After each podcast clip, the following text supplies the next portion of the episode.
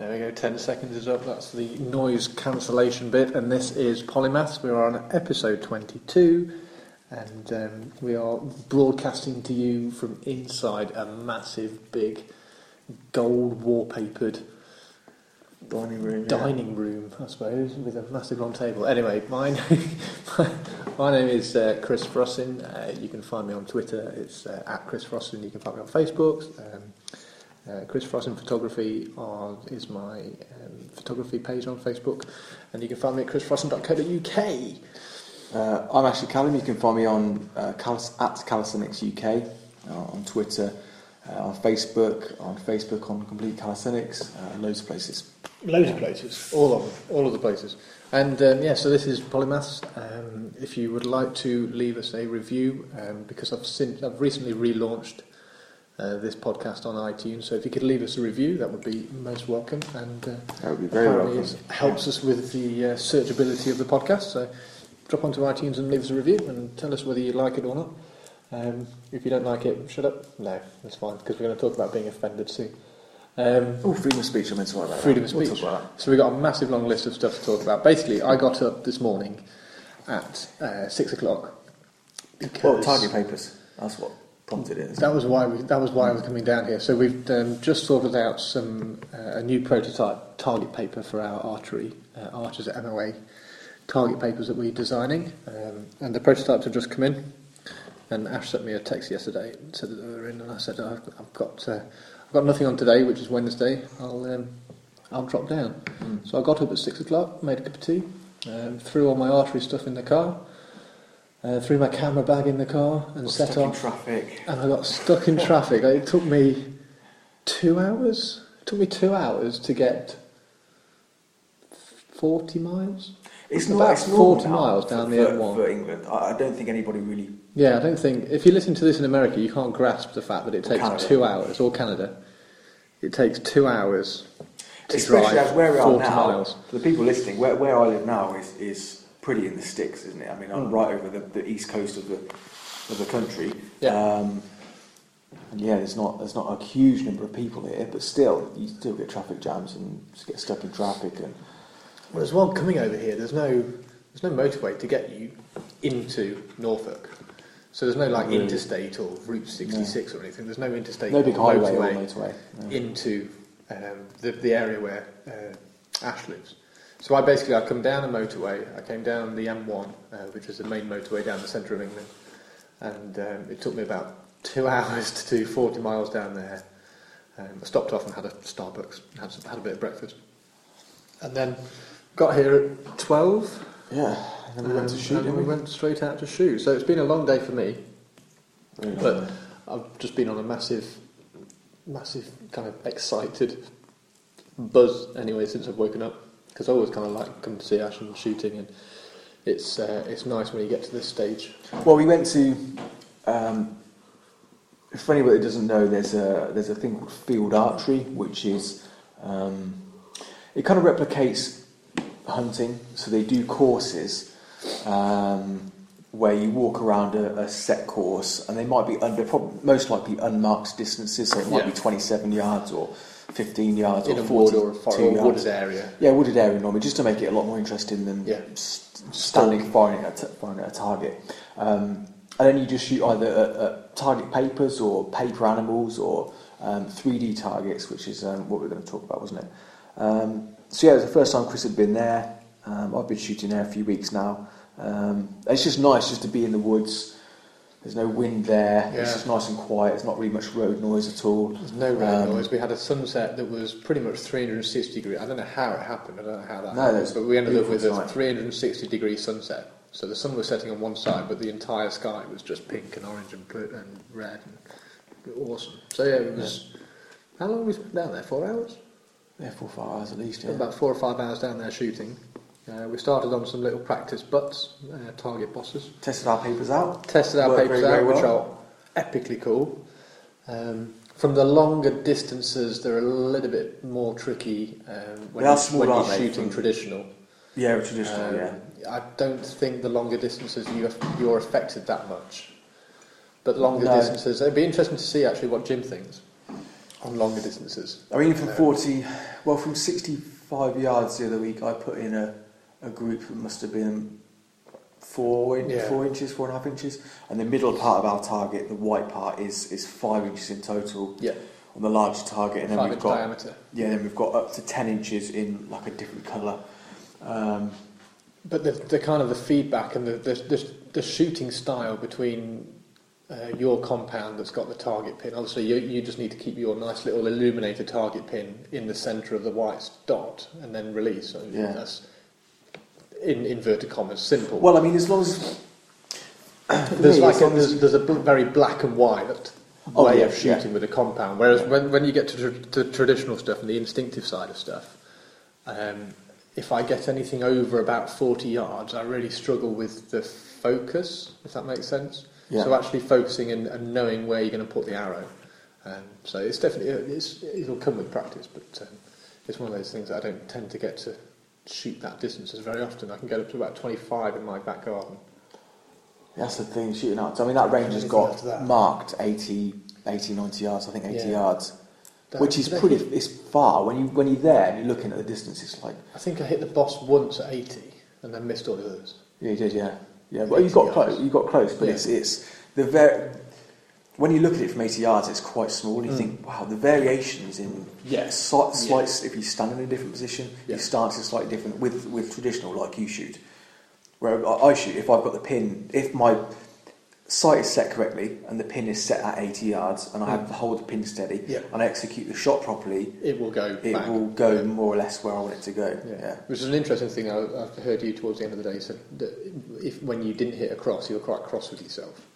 Because you're holding something that is capable of hitting the cross, bang, bang, bang, bang, bang. So something has gone wrong in your technique or something. Yeah, I mean, the bow, it is ridiculously consistent. If it was set up on a machine, it would shoot the same things all the time. You'd roll it with every arrow. There's going to be some variation with it, just because, I mean, of wind, temperature, cam timing. Obviously, you've got two cams, and they both need to be timed right. Yeah. Part of one string might stretch slightly. There's so many different variations. So, actually, one thing you said when you were shooting is that the string's kind of bedded itself in now. It's had its little stretch period. Do you need to go and have it re-timed now?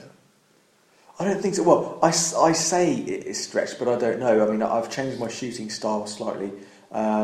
So, how to explain this? So, most people when they shoot compound bows with cams on the end and sights, they shoot with a finger trigger.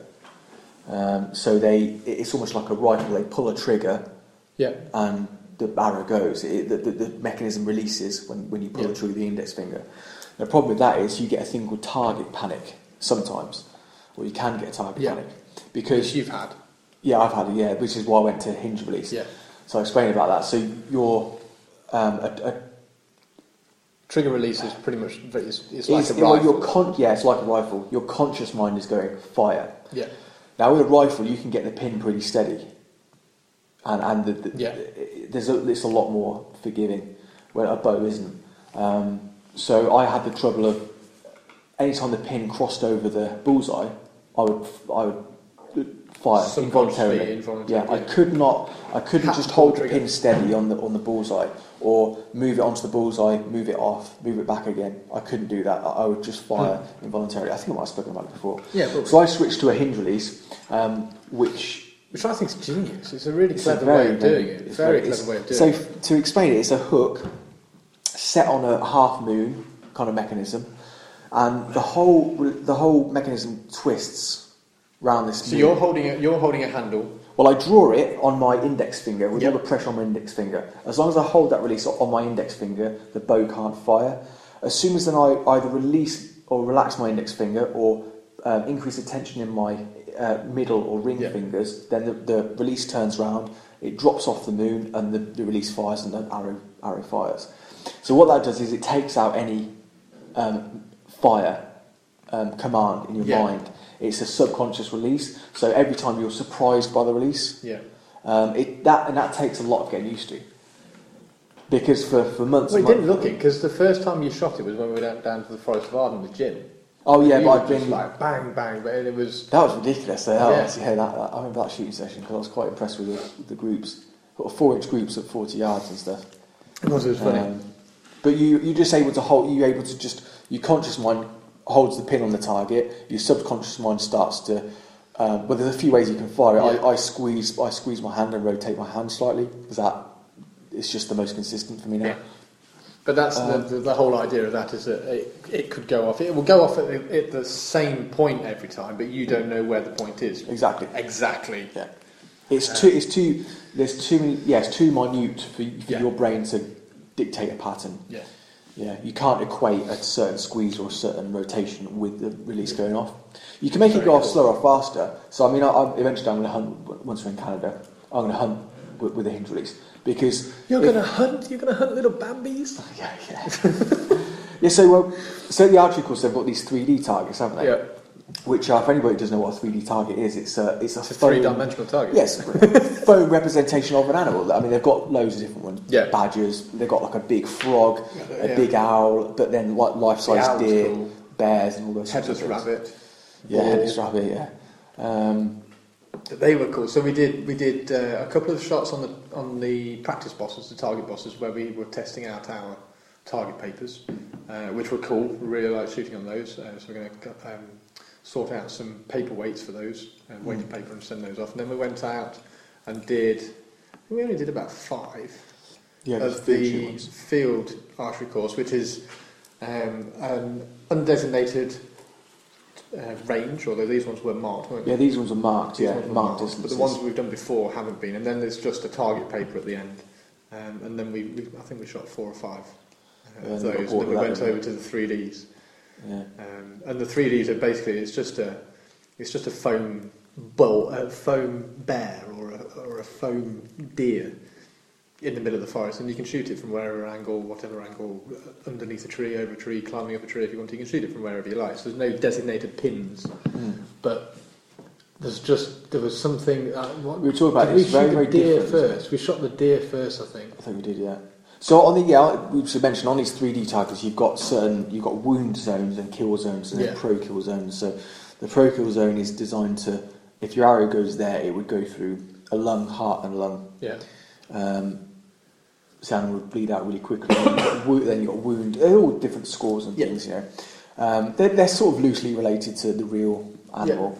Anatomy sort of thing. Yeah, but you can see on the animal these zones. They'll just be a circle or a bit of a sort of kidney type shape.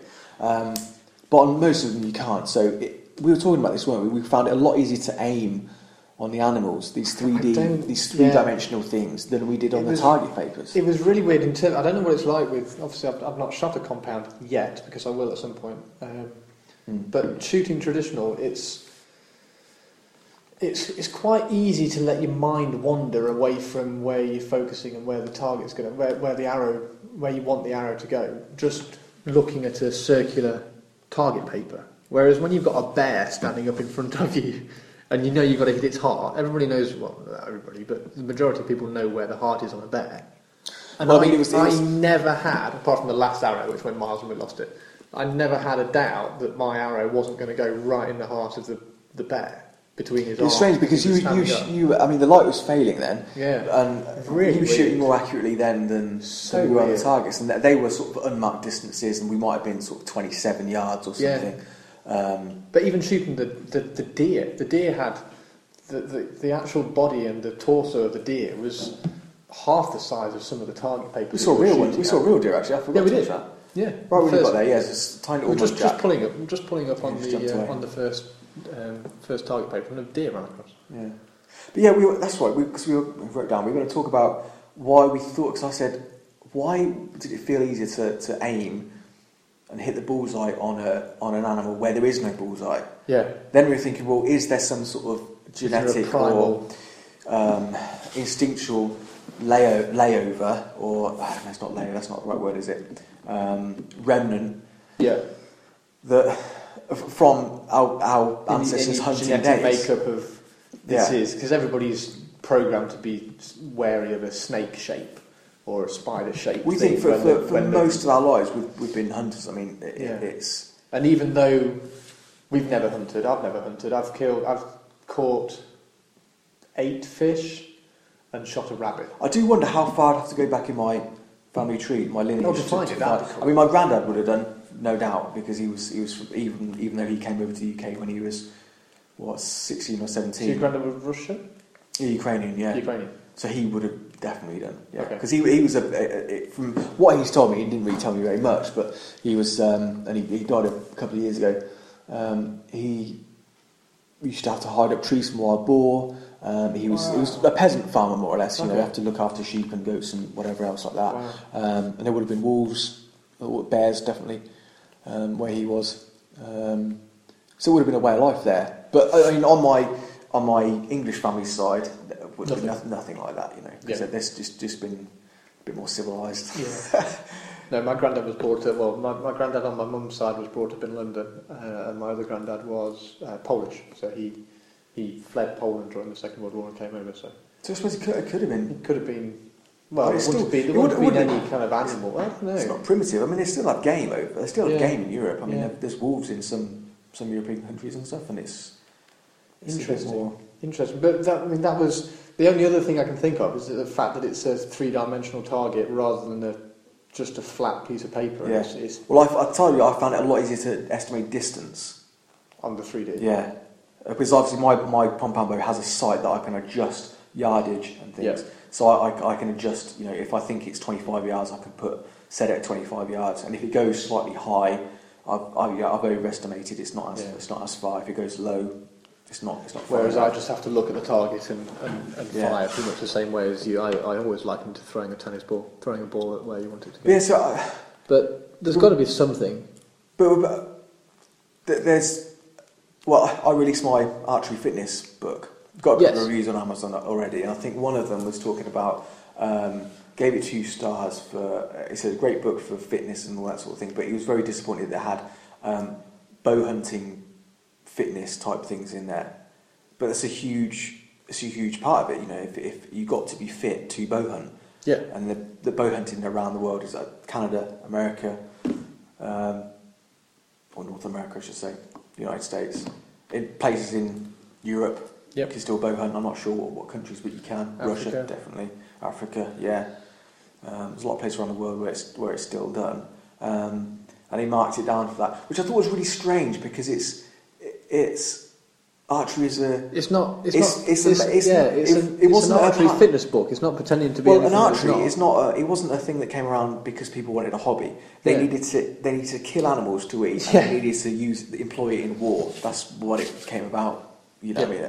And it's. I think it's kind of. It's strange to me that the people either want to ignore that or don't acknowledge it. Or that because some people bow hunt there, they disagree with it. It's very strange to me. But to be offended by a book because it mentions bow hunting, and you clearly paid for it because it was a book. I mean, what's it been out? It's been out a month now. So he's nowhere near that. Only about a week or so. Okay, so he's bought it, paid for it, and well, this might have been one of the free downloads. I'm not really sure. I'm not really sure. So clearly, he was interested in the subject matter. So he was an archer and wanted to be more fit. But I mean, I can't bring out books for every different territory. I mean, depending on their laws. I mean, I always have to bring out a US edition, Canadian edition, UK edition, German. I mean, it'd be crazy. I wonder how many countries is bow hunting not allowed? Oh, it's a fair few. Oh, is it? Okay. But it kind of like.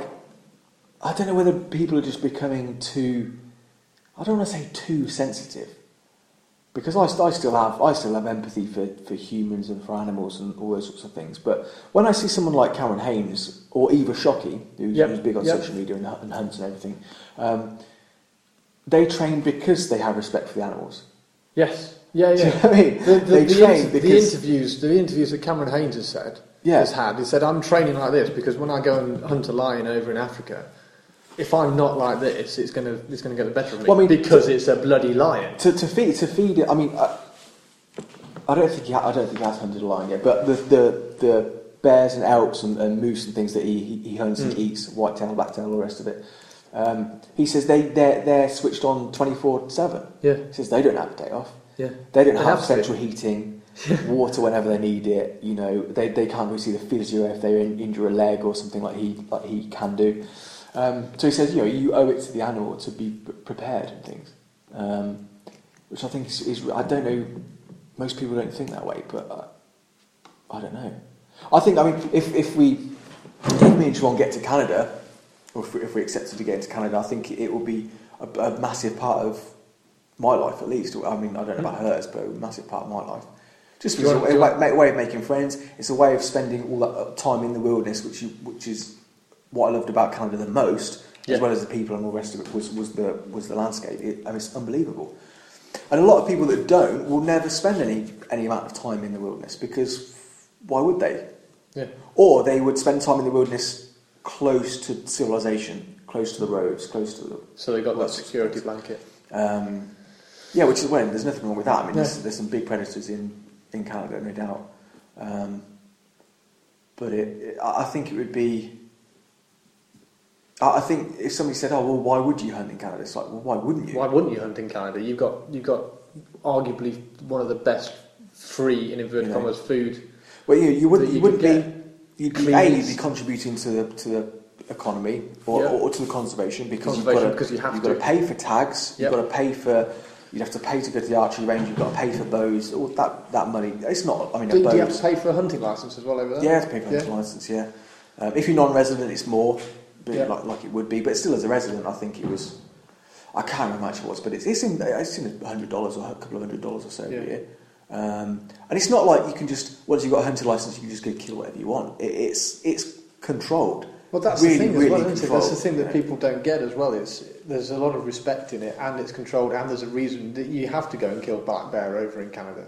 Well, I mean, even if you didn't have to, because I've got no real interest in hunting any predators, because they're not used to being hunted. Yeah. And it really wouldn't be... So you wouldn't hunt a grizzly? Not really, no. I'm sure that... I mean, I've heard the meat can be quite good, but I mean, I'd have no... I've heard that it's not... You can't do as much of a spot and stalk.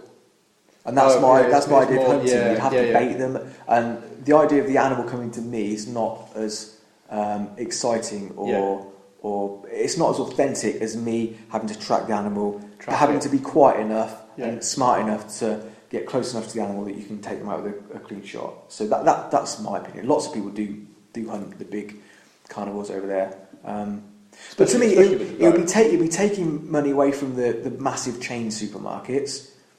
You know, you're not buying food that, you know, if you eat beef and things in this country. I mean, it's British beef and organic or whatever else, but most of the stuff is not grass fed. It's just not. There's just not the land to do it. No, nowhere near. If you eat in any sort of big fast food chain or whatever, they'll be on feedlot stuff. Well, they're not meant to eat grain and crap like that. So antibiotics, medicines, God knows what else. All gone in there to keep hormones, stuff like that. I mean, people think that all the beef that they buy, all the meat that they buy, these animals just run around outside eating grass, and then they're put in in the slaughterhouse. They're kidding themselves. It's not going to happen. But if you hunt something and you've got the ability to do it, I think that's what I was going to say. I think if you've got the ability and the means to do it, then you should do, because then it's being responsible. You know that animal has might have never even seen a human before. Never. Yep. And it might not ever see a human, because if you shoot it and it can't see you, and it gets hit by the arrow, doesn't know what's gone on, runs off, it's still never seen a human. Yeah. 10 seconds later, it's dead. It's a much quicker and cleaner kill than it would have got at the hands of a... And it's had... Man's had 7 years... Well, what are they? I don't know. They're all different years, aren't they? But that's the other thing as well. You have to have the amount of respect and knowledge that they have to have. When you're hunting elk, you have to find a 6x6, which is an elk that's got 6. Is it the times and stuff? I'm not sure what it is. The antlers, the amount of antlers it's got. So I think it's got one antler or one extra branch of antler per year it's been. So that's what I was going to ask you, like going down this road, because we've written idiots down here. Yes. Now, it's always... I came across that saying by... Well, they've attributed it to Socrates, but they don't know if it was him. But he says, the mark of an educated person is knowing how ignorant you are. Yeah. I certainly do know how ignorant I am. I never claim to know stuff if I know a bit about a few specific things. There's another one. An intelligent man is the man who can say, I don't know. Well, yeah. And it's modest as well. Yeah. And you know, there's no shame in saying I don't know. I think there's much more shame in saying, oh yeah, trying to get away with some bullshit and then being found out somehow. Do you think that most people don't think that way, or do you think kind of like this? I mean, the hunting thing's only a tiny little bit, but the kind of the disconnect between, it's not even different cultures, is it? Really, it's. I'm struggling to sort of put into words. I'm struggling to kind of put it in, because I don't know how many people even know that saying. That sort of saying by Socrates, or if it was if it was him that said it, and would they even understand it if it was explained to them? You know, the majority of people, would they? I really don't know. Or would they even care? Or would they?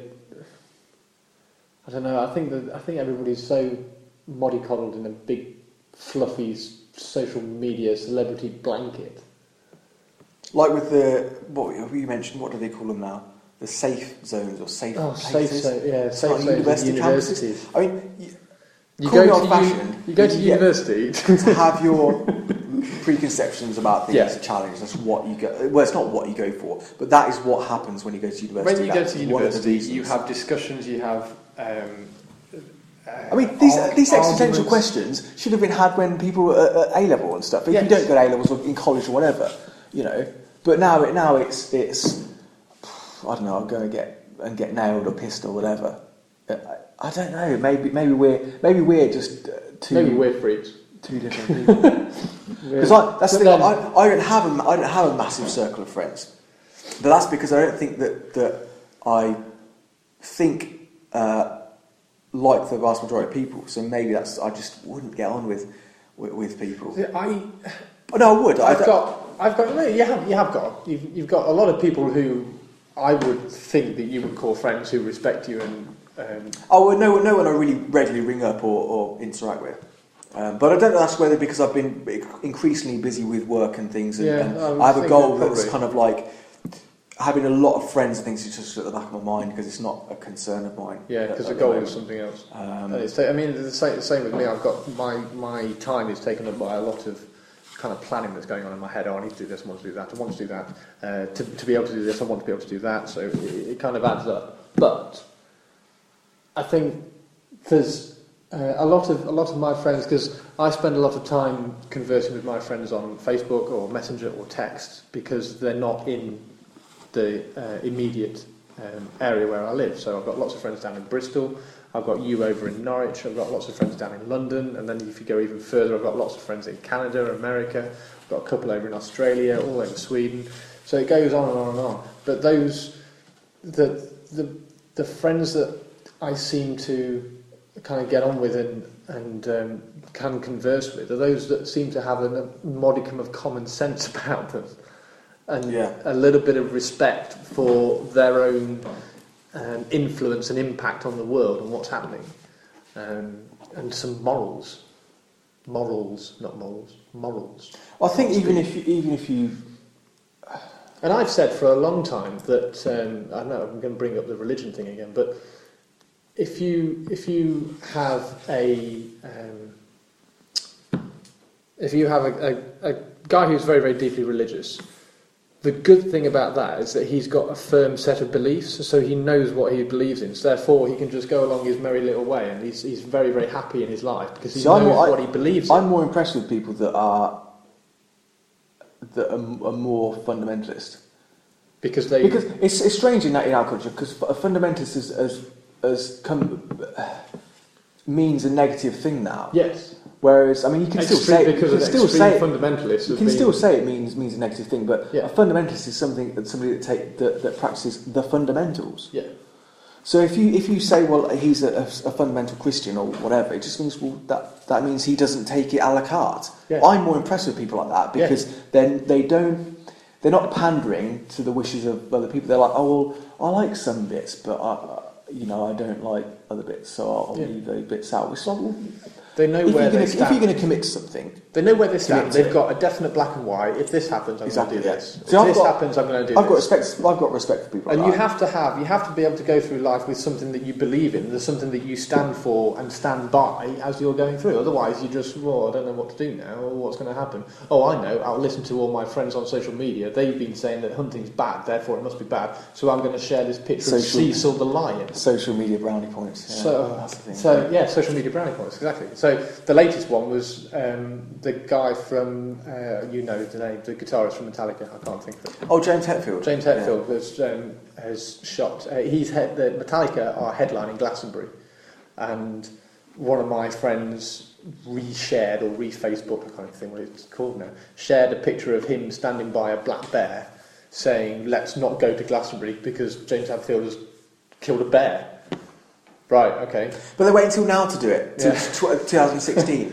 Even though I've seen pictures of Hetfield, and I know for a fact that I think he was hunting or went on hunting trips when they were recording the Black album because it took so long. Yeah. Or maybe just after that and stuff. And that's like 1990. Yeah. I mean, why not bring it up 26 years ago? I mean, you still get the picture of Spielberg sat next to a Triceratops. Exactly. That still goes around Facebook. Poor, oh my God! Look, he's killed a Triceratops. Poor Triceratops. Idiots. Anyway, I think it's. But I mean, people are always going to have an opinion about it. I'm never going to say that someone can't be. Oh, totally. Can't be anti-hunter. No. But it's if you say, oh, you can't hunt, but I can still eat processed meat. Well, that's just ridiculous. You're letting someone else do your killing for you. Yeah. In arguably a worse state. If you don't understand, just because I've put an arrow through Bambi. I mean, if you want to be that you haven't like people like I think we've spoken about them before, like the Jainism. Yes. Like the Jain religion, their core tenet is non-violence. Well, that's awesome, and some of the really extreme ones follow it through and wear cheesecloths over their face so they don't breathe in mosquitoes and flies and things, and sweep the ground before they walk. Yep. That's absolutely fine, but they're not hypocritical. You know what I mean? It's like, if you want to be anti-hunter, then that's be a vegan. Fine, but be a vegan or something, or do something for animal welfare for farmed animals, for example. I mean, people say, "Oh, isn't it much better that cows are bred to be eaten?" It's like, well, surely that's worse. Yeah, surely that is worse. Being bred to be, but I've got a problem. It's one of the questions that I'm always very interested with anybody's choices. So if somebody comes up and I meet them and they're a vegetarian, it's like, oh, why are you a vegetarian? Do you not like the cruelty side of it, or do you just not like meat, or is there something else that is irking you out? And it's usually I don't like the way that the animals are dealt with. Which is fair enough, but if you're gonna, that's a very good reason not to to be a vegetarian. That's probably I suppose I was going to say I was going that. I was going to say that health, they can cite health ones, can't they? Health, okay. Well, I'm a vegan or vegetarian because it's bad for you. But then if you eat game meat and purely unprocessed meat, well, it's not, is it? It's obviously not. Yeah, because there's plenty of carnivores around the world that they just eat meat. I mean. Then I suppose you can go. I don't know. You could go one step further and say, well, if you don't like the way, if you're against animal cruelty, then you've got to be vegan because there's glue and all that. I think a lot of people that they don't know how to debate ideas, and they don't know how to look into because the universities have safe zones. Yeah, they don't know how to look at the other side of their argument. Yeah, I heard Chris Richardson say he was arguing with it. Oh, he's on a TV show, new show with Sean Hannity. Yeah, you've heard this guy. Never heard. Hannity, he was on. It's on Fox News, I think. And Fox Hannity News said really good at being accurate. Yeah, well, Hannity said something like, "Oh, how can you?" Hitchens was talking about his book God Is Not Great, and he said, Hannity said to him, "How can you talk about or say there's no God when you the majesty of the universe that we do know and can comprehend and all this sort of stuff?" And Hitchens just said to him, he says, you strike me as someone that hasn't read any argument against their position ever. Yeah. Because it was obviously he hadn't, because he can't have He can't have read anything about the Big Bang. He can't have read anything about the singularity. He can't have read anything about quantum theory, or he can't have watched any lectures by Lawrence Krauss, or he can't have done. Obviously, they don't know the answers for certain, but he still owes it to the argument to look at the other side. If you're going to be there in that position, if you're going to be in the position of arguing against, exactly, you've got to know. I don't think people are taught that skill these days. Well, definitely not in universities now. No, I mean, so. Places like Oxford and things, they do have debate clubs, don't they? I mean, but they're quite old. The whole old institutions. The whole point. Well, it's not the whole point, but to be able to get through university, I haven't got a degree. I didn't go to university because I couldn't decide what to do. It felt very wrong at the time. I was like, well, do I want to be a forensic scientist? At the time, I wanted to be a forensic scientist. You didn't miss out. But the whole, from what I've heard from everybody else, is that if you get asked a question, you've got to pose both sides of the argument and then draw your own conclusions from it. But if you're having safe zones in universities where students should be able to feel safe and unthreatened and unoffended, then you can't have full. It's not even physically threatened. It's mentally threatened. It's having your emotionally, not even mentally threatened, emotionally threatened, or beliefly threatened. I mean, it is you can't have a true discussion. It's a very cotton wool premise, isn't it? I found that very odd when I heard that. I was on Radio 2 when I was driving. And it's strange for me now because I've been keeping myself out of the loop of news and... Yeah, so you do that. I tried to read... The pop culture thing for a long time. I mean, I don't watch TV. I haven't done for...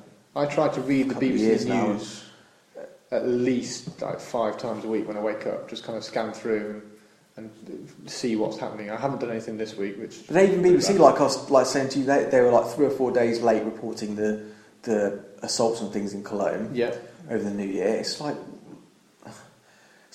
And this is the thing, with any news organisation, you don't know what kind of bias they have. One of my favourite times... Will they report something, or will they not report something because of... You just don't know. I mean, one of my favourite times for news was during the Olympics. Did you ever put the news on during the Olympics? Fantastic. It was like, headlines today at 5:00, BBC. We've won 5 gold medals. We've done this. We've done that. It was so positive and just like feel-good news.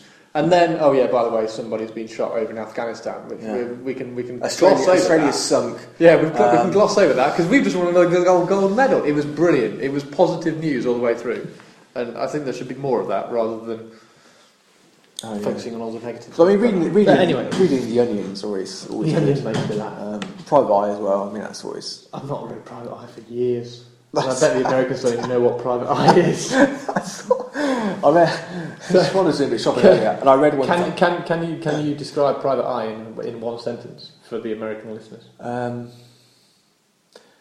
It's a satirical weekly mini newspaper, isn't it? Mini magazine. Yeah, against pop culture. It's hilarious. I mean, I read the some of the letters that were in the week in. Yeah, it is. Yeah, I read some of the letters in the beginning today.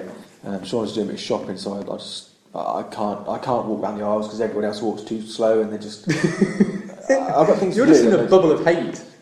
No, I'm not. I do. Sean's like you need to go, shopping is just like actually in a big bubble of hate. I hate you. Move out of the way. You walk too slow. Like, you're moving too quickly. Go. I like to go in. If I spend any more time in a place than I don't need to, and it's not something that's either enriching me as a person or that I'm getting stuff done or I'm enjoying or whatever, then it's... See, I'm fine with that. Why am I spending I'll quite happily walk around Sainsbury's. Oh, I wonder what I can get. But then I made bacon last week, so I will... Oh, yeah, but that's win. Exactly, yeah. I win. For the entirety of 2016, I win because I made bacon. You've seen that video of that baby? Ethan Bacon? Bacon for the first time. No. It's closing his eyes just like that. Really? No, not seen one. It's amazing. It's baby eating bacon for the first time. I say baby, I mean they could be 18 months old, a year old, yeah. I mean baby's not allowed to have solids, and the first solids he has is bacon. No, if I have to spend any time doing things that I think this is a waste of my time, or I'm not going to get this time back. Yeah. I'm like it infuriates me. It drives Siobhan up the wall. Because if she hasn't got a proper list or anything, and we go into Tesco or Sainsbury's or wherever, even if we're in Norwich shopping and I don't know, right, we're going to go here, I can't be doing with it. So anybody who's listening to this and think that you're... well, come and stand in front of me when I get on. This is slightly ironic that we're talking about wasting our time and we're sat here... when they're listening to this podcast. Yeah, they're just sat here listening to... they listening might be thinking exactly to myself and Ashley in a gold room nattering about wasting time walking around Sainsbury's. But it does... No, I understand where you come from.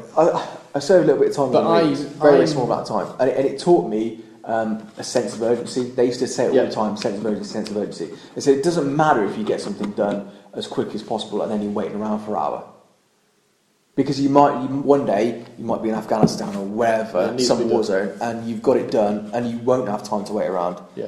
The next 5 seconds from the time that you've got your weapon loaded and cleaned, you were in a firefight, or something. That's an extreme example. See, on the opposite side, well, not on the opposite side, but to counteract your argument, we're going to be doing a university. Am I going to have my core beliefs shaken? Yeah, you're going to get offended now, and you're going to go off in a huff. I'm more than happy to make time for myself to go shopping, and.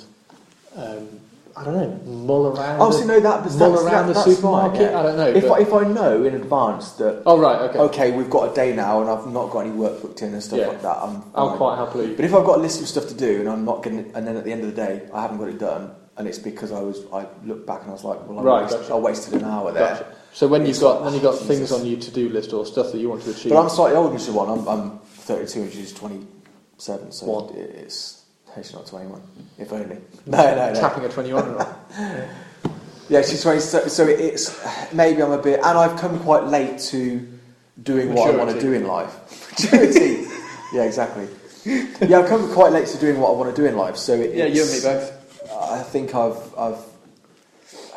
But then, very few people ever do really what they want to do. I was going to say, very few people get to the point where they're doing something that they want to do. It took me... when... 5 years to get to a stage of saying, actually, I don't want to be, and I don't need to be working in an office. I can go and I'm actually quite, kind of fancy going and coaching tennis on a tennis court all day. That sounds kind of cool. It took me 25 years to get to that point. Yeah. Well, arguably 7 years, because I started working at 18. You didn't miss much, really. It was. I have lots of friends who keep telling me that I should. Well, don't keep telling me, but. Say that A, I would do quite well at university, and B, I should go and try it. But I don't. But you can do a course at home. I mean, I don't know what I'd do. I'd probably do some kind of engineering, because there's a lot of race, motorsport engineering, or something like that. There's a lot of reasons to go. It can be the social side of things, which a lot of people. I certainly wouldn't do photography. No. Was it Mark Twain said? I never let school interfere with my education. Brilliant quote that is. But that's it. I mean, I've learned much more than. I ever did at school or university, or I mean, not in terms of information or the amount of information, but just the things that are useful for life and the way I want my life to turn out. Those sorts of things in the last 5 years or 6 years. Yeah, exactly. Is that knowledge that you could learn outside first-hand knowledge? So all the things that I think so. All the things that you pulled up. I mean, the goal setting thing that we did last year was a. Excuse me, I've got really bad hiccups. The goal setting thing that we did last year. That curry was really nice. That was something that I was really surprised, because that's a life skill that should be taught in school. At least I thought it should, because it was awesome, and we didn't get taught anything like. No one knows where the hell they're going. I mean, I got to. The only reason I even went to university was because I did A levels, and the only reason I did A levels is because I did slightly GCSEs. Better in some GCSEs, the science subjects, than I did others. So what did you do at A level? Biology, chemistry, physics. No, physical education, PE, and you business, did PE. Of course, you're younger than me. But it's terrible. We didn't have PE as an A level when I did. I mean, the book for it was kind of like I'm doing this on the podcast. It was this big. Look, can you see this? Yeah, I mean, it was a very very thick book, 400 or 500 pages, with diagrams in it. They made it way too complicated. It's physical education. Yeah, people do it because physical education. Being physical, doing a physical activity makes you feel good. So did you do physical education because you didn't have another choice, or was it... No, I thought it would be completely different, but it was... Did you think it was going to be like a cross between biology and sport? like sports bike. I don't know what I thought it would be, actually. Initially, well, I've just thought about it just then, and I must have thought it was going to look at the ancient Greeks, maybe, and how they approached physical accomplishment and things, and physical health. I thought history was going to be like that when I went to secondary school. Yeah, history's like, oh, we're going to look at Anderson shelters now. Like, great. I really don't want to. Teach me about the Greeks. I was really interested in Egypt. Yeah, I mean, school for me sucked the fun out of all the subjects. Yes, that's I what agree. It did. I agree until we got to A level. I loved A level. Up until A level, I was bored. See, I wasn't too keen on A level, but then I don't. But I did geography. I did a cracking set of A levels. I did geography, chemistry, maths, and physics at A level, wow, and then general studies as well. So I've got 5 A levels. I can't really talk, can I? I mean, biology and chemistry. Well, you've done a degree, so you're out geeking. I did shit. What did you get? Degree. Did you get a third, second, 2-2? Oh, it might have even just been like a pass. I don't know. I didn't even go to my graduation. I was working. Wow. Yeah. I mean, our graduation was 6 months or so after. I don't know, how long was it?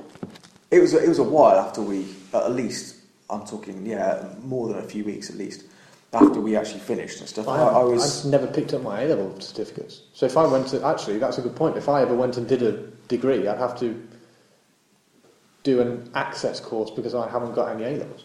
It's ridiculous, isn't it? I mean, I got 2 B's and 2 C's, and then another C in general studies. But then they've got no way. Certificates. You can't go to these people and say, "Well, I run a successful photography business. I've been doing this for this long and whatever. I can use Photoshop." They don't care about it. Like, oh, we need to see some piece of paper. Oh, yeah. Great. Funny old world. Right, what else did we have? Right, that's idiots covered. We mainly spoke about ourselves. So, idiots.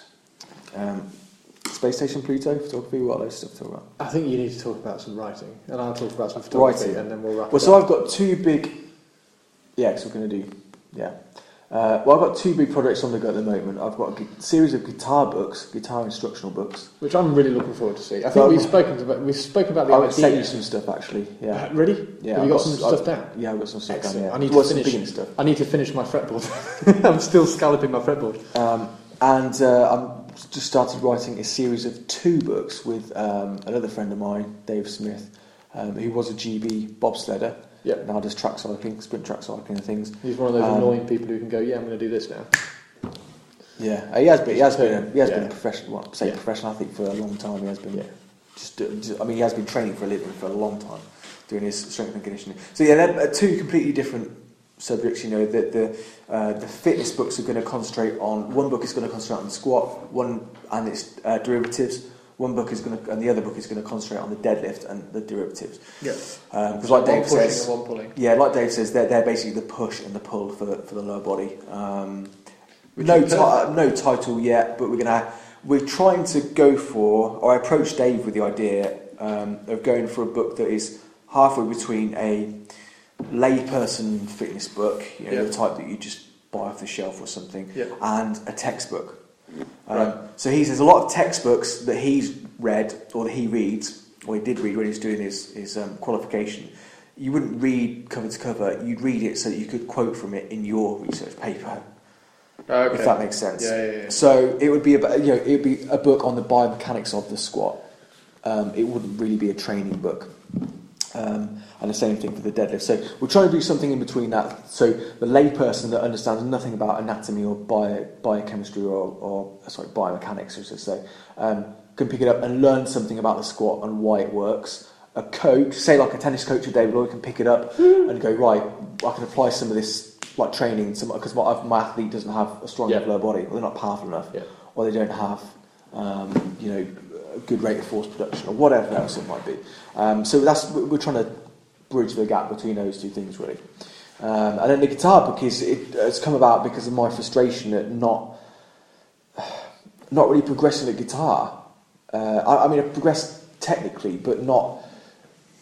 And this is why I like the theory knowledge. I watch you play the guitar, and you're like, and you've played on the podcast before, and your fingers are fingers fast, and you're plucking everything, and you're playing songs, and I play you a Satriani song and you're like, oh yeah, it's this, ding ding ding, yeah, there we go, and you've got it within like 10 seconds. Out the key and stuff. So that kind of, but then, I've always been a bit.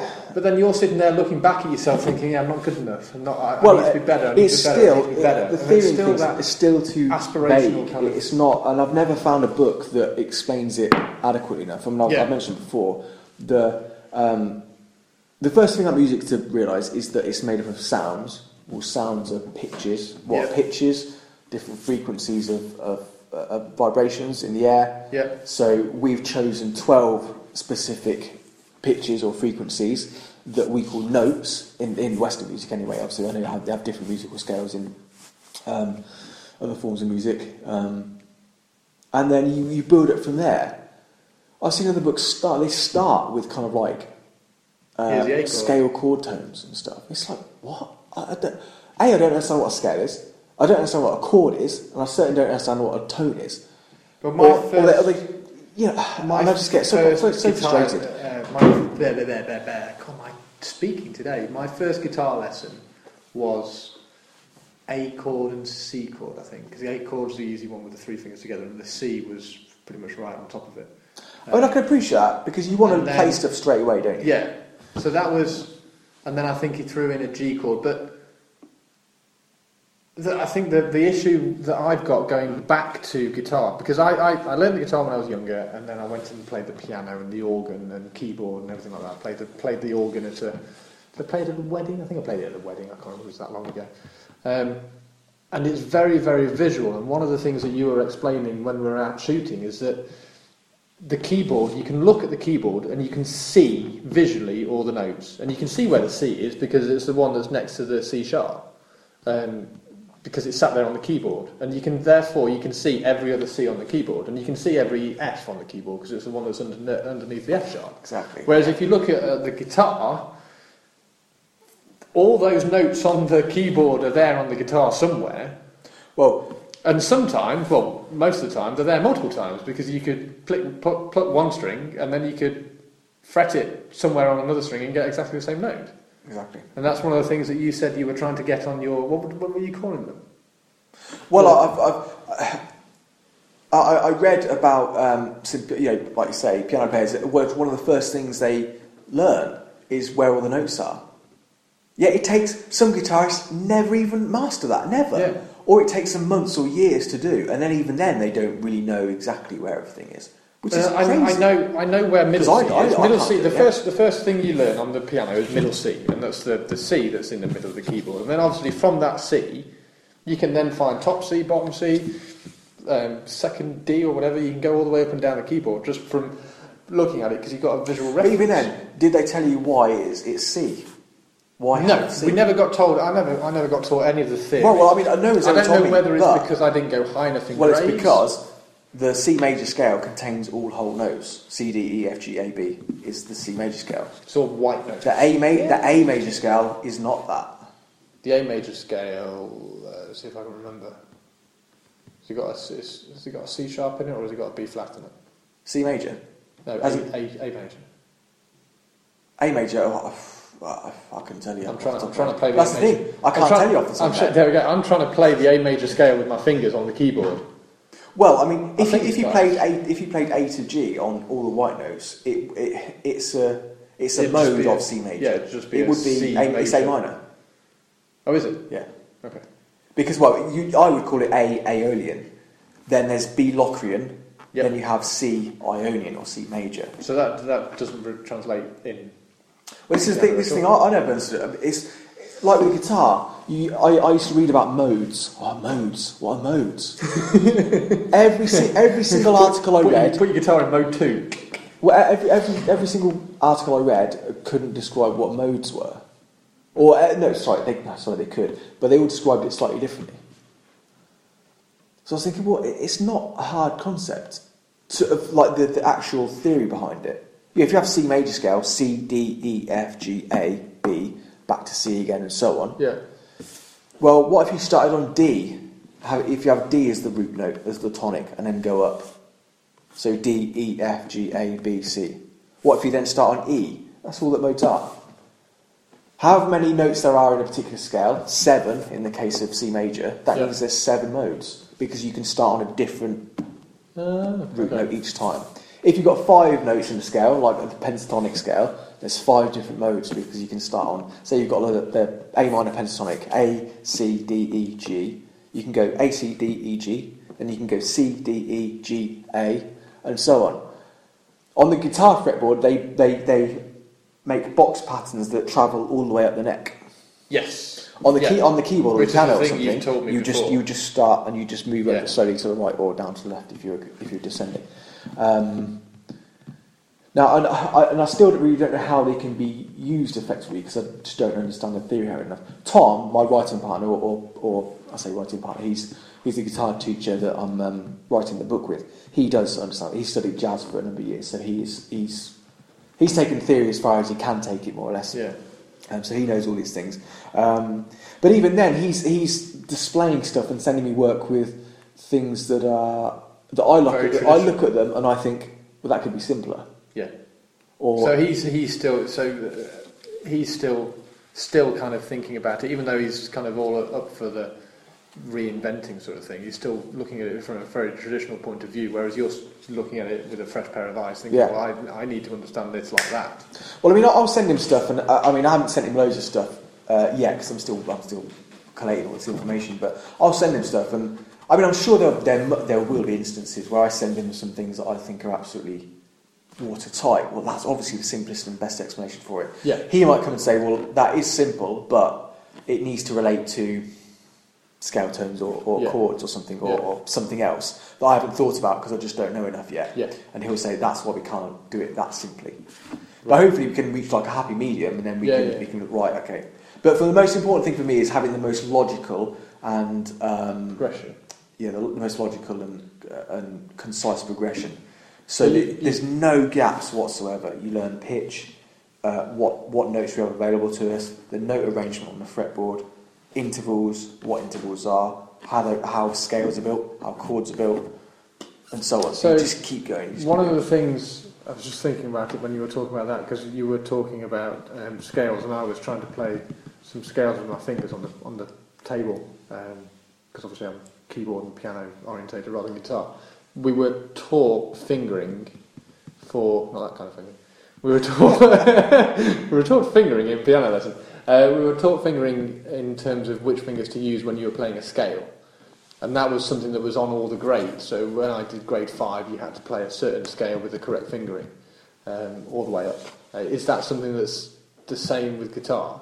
Yeah, there's grades. So that's... Thomas said that it's any time he teaches from the official literature...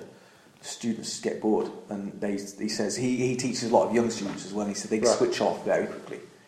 He says you have to be constantly on the ball because if they're an 8-year-old, they're not going to sit there and play scales. They're not good. Well, they might play scales, but they want to know if they don't understand why they're doing something and they can't apply it to anything. That's it. So that's what I was meant to say as well. It took me It took me a long time to get to the principle down of the book. So we've decided to do, say, 5 books. Yes. Each one will be a stage. So stage 1, stage 2. You start at stage 1, obviously. Yep. Learn the fundamentals. Stage 2 is a little bit more complex. Stage 3 a little bit more so, and so on. So you get to stage 5 where you should know all there is, not all there is to know, but because there's always something to learn. You know, some new piece of music to write, or learn, or perfect. But you'd have you'd be as good as you could get. Vast proportion of all the fundamentals. Exactly, yeah. Then I was like, well, within each book, how can we break this down? So then I was trying to think of a nice sort of trinity. Yes. So each book has got the same thing, but they just move up in difficulty. Each book you thought, you're going to have theory. Yep. You need to learn theory. You need to learn technique. And there needs to be creativity there as well. So I've got a little diagram on my computer that's got like a little guitar picture in the middle, and it's got a triangle around it, like the fire triangles. Yeah. At the top is theory, you've got technique and creativity. Yeah. So if you take creativity out, you've got your theory and your technique, but you've got all this. You don't know what to do with it. If you just have creativity and theory, but don't have a technique, you might not be able to play what comes into your head. You might struggle to put your ideas down because you haven't got the physical capability to play it. If you've only got technique. Yeah, if you take, yeah, you might, what you don't know what you're doing. You might play, you might be able to play all the notes in the world, but they're wrong over that particular chord progression or whatever. So you need all three of those to be a complete guitar player. So I was like, right, each book has to have those three facets in. So stage one theory would cover all those things. Stage two theory would take off where stage one theory left off, and so on. So every single bit would be... There's obviously going to be some overlap there, but... Because you want to be able to get to the end of the first book and be able to play and of course, and achieve something. Yeah. And then obviously working all the way through those. Yeah. I can't remember what... I mean, we're going to try and have a summary section or you know, worksheet section or summary section at the end of each little section, yep. At the end of each chapter, of each stage. I mean, putting all this information together is going to be a massive task. And making sure it all gels and it all fits. It's going to be a massive task. I think Tom didn't realise how big it was going to be. Then he emailed me one day going, I think this is going to be massive. More than one book. And I was just like, yeah, of course.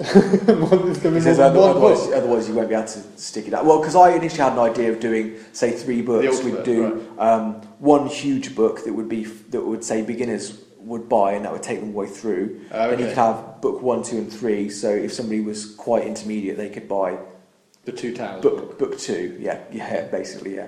Or if they were very advanced, but they wanted to fill in any gaps in knowledge, they could just buy the last book, you know.